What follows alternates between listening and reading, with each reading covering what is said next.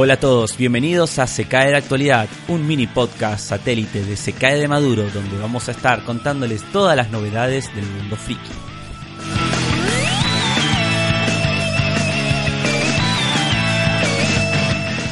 Comenzamos con una noticia bastante divertida. En Twitter ha habido mucha gente y muchos desarrolladores de videojuegos charlando sobre sus memorias de un gran juego de PlayStation uno, un R P G japonés llamado Arc Symphony. Resulta que este juego no existe.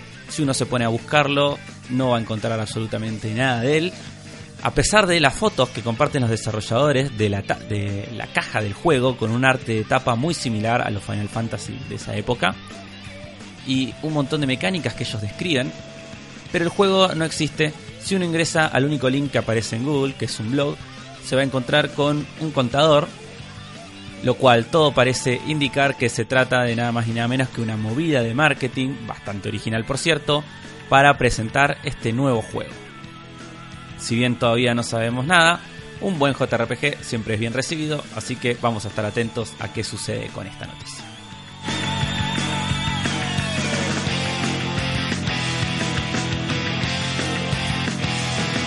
Hablando de juegos de PlayStation uno, se anunció una colaboración entre los creadores de Parappa the Rapper y Guitar Human.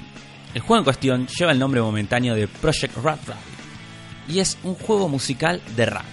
Parece que no solamente va a consistir en apretar botones como todo el resto de los juegos musicales, sino que acá además vamos a tener batallas de rap en donde que utilizan un sistema bastante similar a los diálogos de los R P Gs, en donde tendremos que seleccionar el tipo de respuesta que queramos y según eso vamos a tener distintos resultados en las canciones. Muy interesante, y lo poco que se ve del juego, que es todo arte promocional, se ve súper simpático, y a mí personalmente este tipo de juegos me encanta, soy gran fan de Parappa, así que lo espero con muchísimas ganas. También se anunció LEGO Marvel Super Heroes dos, con un pequeño teaser que no cuenta nada, solamente nos muestra a Baby Groot y al Doctor Strange, por lo que parece que nuevamente se va a centrar en el universo cinemático de Marvel. Y si queremos tener más información, vamos a tener que esperar al veintitrés de mayo, cuando se va a lanzar el primer trailer. Por otro lado, parece ser que Ubisoft se cansó de que se le filtren cosas y decidió finalmente anunciar todo lo que tiene para el año que viene, que son Assassin's Creed, Far Cry cinco y The Crew dos. Si bien todavía no han mostrado nada y únicamente mostraron los logos de los juegos, varios de los cuales son bastante feos, por lo menos ya se van a evitar que la gente les esté filtrando todas las cosas. ¿Qué dicen? ¿Esperan un nuevo Far Cry? ¿Esperan un nuevo Assassin's Creed? ¿O ya fue? Tenían que dejar morir estas sagas.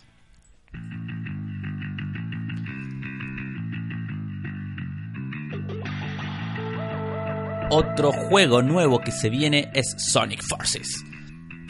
Sega lanzó un nuevo tráiler del Sonic Forces, esta entrega tres D que es medio como una secuela espiritual de el Sonic Generations, en donde no solamente vamos a usar al Sonic clásico y al Sonic nuevo, sino también a un tercer personaje que es completamente customizable desde cero por el jugador. Parece ser que Sega finalmente comprendió que la gran mayoría de la fanbase de Sonic son todos furries y su sueño es tener su propio furry, que si buscan Sonic Fan Art en Google se van a llevar una linda sorpresa. Así que bueno, todos sus sueños húmedos a los fans de Sonic se van a poder hacer realidad y van a poder hacer su propio avatar en el juego de Sonic y tener poderes. Sobre el juego en sí, la verdad que a mí me parece que se ve bastante feito y no le tengo mucha fe. Los Sonic tres D vienen decepcionando mucho. Si bien Sonic Generations tuvo cosas copadas, eh, a este le falta una buena pegada.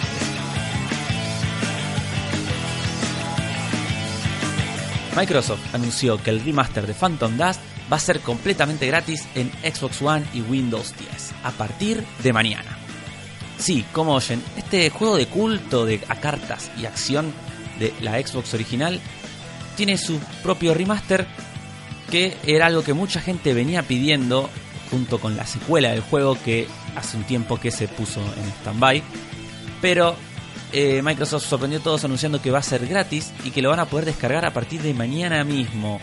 Todavía no se anunció qué tipo de monetización va a ser el juego, pero teniendo en cuenta que es un juego de cartas, es muy probable que utilice algún tipo de modalidad free to play para comprar boosters o más que nada para el elemento multiplayer.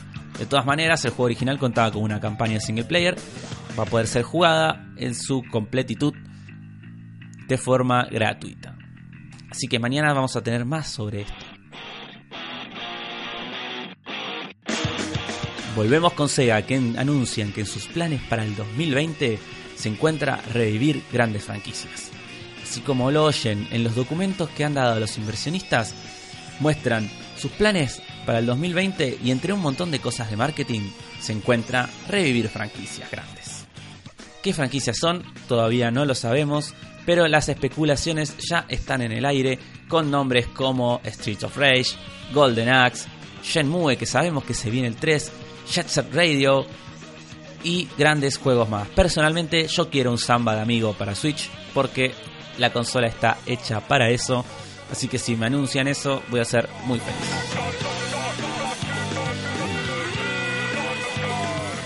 Nos vamos para el otro lado de la curva, donde tenemos a Nintendo y un rumor que dice que su siguiente juego de celulares va a ser nada más ni nada menos que un juego de Zelda. Por ahora todo es un rumor, no hay absolutamente nada confirmado, pero teniendo en cuenta el éxito increíble que tuvo Breath of the Wild, no parece muy loco que Nintendo decida continuar con el envión de la franquicia y sacar un juego de celular de Zelda. ¿Se imaginan un Zelda en celular? ¿Cómo sería? ¿Sería exploración? ¿Sería directamente puzzles? ¿Cámaras de puzzles? Con, como los shrines de Breath of the Wild. Mm, no sé, algo más free to play, algo completo como el Mario Run por un precio de diez dólares. Todavía no tenemos nada, así que únicamente podemos especular, pero los dados están sobre la mesa, así que dejen sus opiniones. Tenemos una noticia triste porque John Sigan muere a los sesenta y tres años de edad. ¿Quién era John Sigan? Era un actor de voz más que nada conocido por hacer la voz de Solidus Snake en Metal Gear Solid dos. Así que hasta siempre, presidente, vivirás por siempre en nuestros corazones. Pasamos al mundo del cine con una noticia bastante, bastante interesante. Al parecer, los hackers han secuestrado Piratas del Caribe cinco. Eso es, tienen una versión digital de la película y amenazan a Disney con una gran suma de dinero que, si la empresa no la entrega, van a filtrar la película en todos los portales de internet. De momento, Disney no ha pronunciado oficialmente sobre el tema, pero teniendo en cuenta que pasó hace poquito algo muy similar con H B O y Game of Thrones, podría ser bastante cierto esto y una nueva modalidad para los hackers de ganar dinero, lo cual a mí me parece sumamente entretenido.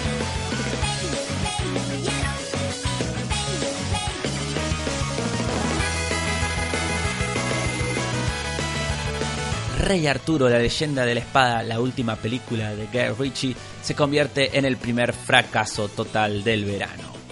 Sí, porque únicamente ha recaudado catorce punto siete millones de dólares de su presupuesto de ciento setenta y cinco, con lo cual parece que se va a ir por la borda y nadie va a poder salvar este desastre que ya se vaticinaba desde los mismos trailers. Acá en Argentina ya se estrenó, así que pueden ir a verla y contarnos qué les pareció, si está buena o no, y los críticos son corregidos. Del mundo del cine y cómics, tenemos una noticia que nos dice que Dwayne Johnson, mejor conocido como The Rock, tiene una idea sobre quién tiene que hacer a Shazam en el universo cinemático de D C. Y no es nada más ni nada menos que Armie Hammer, el protagonista de El Llanero Solitario y el agente de Cipoll. Nos cuenta a Dwayne que lo conoció una vez y que le pareció el chabón más copado del mundo y encima muchísimo más grandote de lo que parece a simple vista, y que estaba con su agente, que se miraron y dijeron, este tipo sería perfecto para Shazam, ¿no? Y ambos dijeron que sí. Pero todavía no hay nada confirmado por parte del estudio, es solamente los deseos del actor, así que no podemos afirmar absolutamente nada.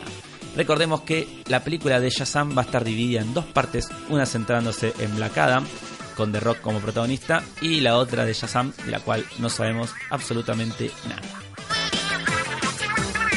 pasamos a las series, donde George R R. Martin estuvo hablando sobre los spin-offs de Game of Thrones. La semana pasada había trascendido que había cuatro spin-offs en desarrollo y hoy el gordo nos da más noticias sobre el mismo, que resulta que no son cuatro, sino que son cinco las ideas que se están trabajando, y lo que nos dice es que no quiere decir que estas cinco vayan a ser cinco series, sino que se van a armar, a idear cinco pilotos, y que todavía no se sabe incluso si esos cinco pilotos se van a filmar, y mucho menos si esos cinco pilotos se van a terminar transformando en series completas.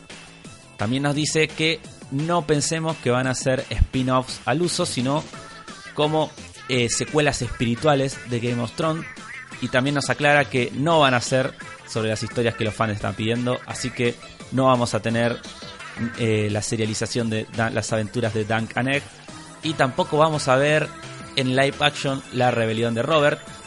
Más precisamente, Martin nos dice que para cuando él termine de escribir todo Canción de Hielo y Fuego, ya vamos a saber todo lo que necesitábamos saber sobre la rebelión de Robert, y que no va a ser necesario un extra sobre eso. ¿Qué dicen? ¿Esperan los spin-offs de Game of Thrones o piensan que ya H B O está choreando de más? Dejen sus comentarios.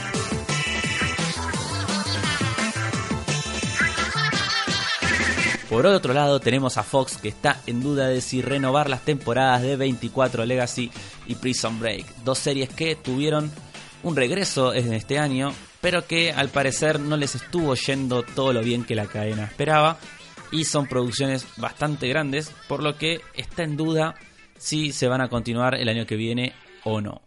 Por mi parte no tuve la posibilidad de ver ninguna, pero ambas, por lo menos en trailers, pintaban bastante bien. Si alguien las vio, déjenlo en los comentarios, así podemos discutir.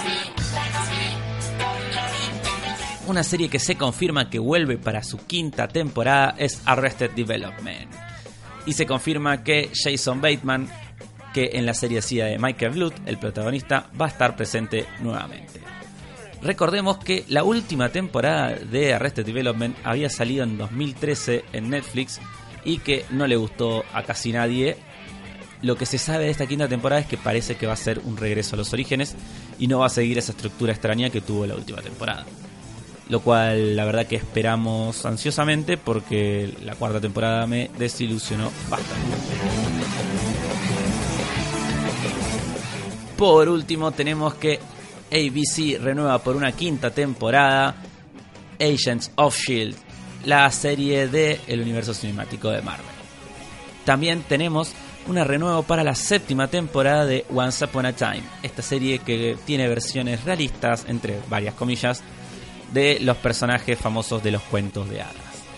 ¿Alguien vio alguna de estas series? ¿Qué les parecen? Déjennos en los comentarios. Bueno, eso fue todo por hoy, y si les gustó, si se informaron, déjennos un like, compártannos, recomiéndennos con sus amigos y nos vemos la semana que viene. Chao.